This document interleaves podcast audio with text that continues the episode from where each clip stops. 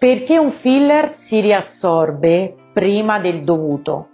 Perché magari ti sei sottoposta a un trattamento filler e ti hanno detto giustamente che una correzione sarebbe durata dai 4 ai 6 mesi e magari dopo un mese, un mese e mezzo, due mesi è tutto svanito.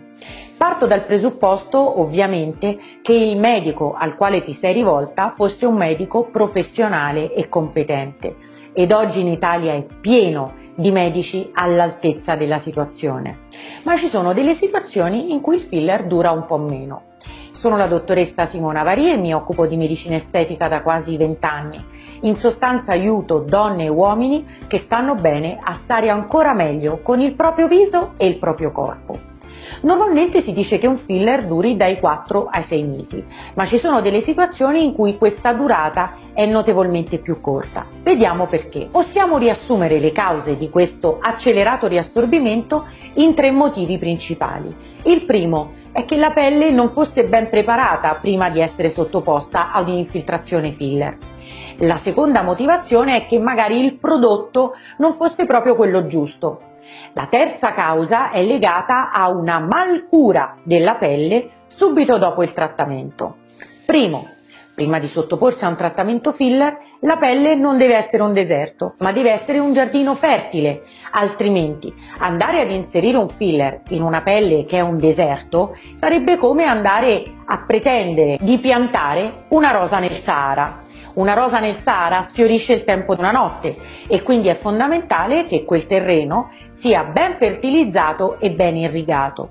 E questo si può fare sia a casa con dei cosmetici giusti sia in ambulatorio con dei trattamenti di medicina estetica che tendono a rendere la pelle in perfetto equilibrio. Secondo, che il prodotto magari non fosse proprio quello più giusto.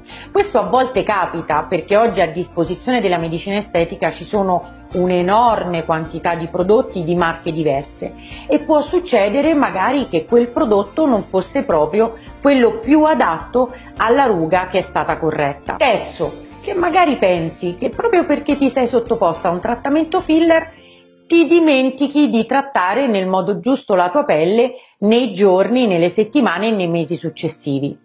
L'aver fatto un filler, l'essersi sottoposti a un trattamento filler non significa aver risolto definitivamente i nostri problemi, perché in realtà quella stessa pelle va trattata e curata nella maniera opportuna.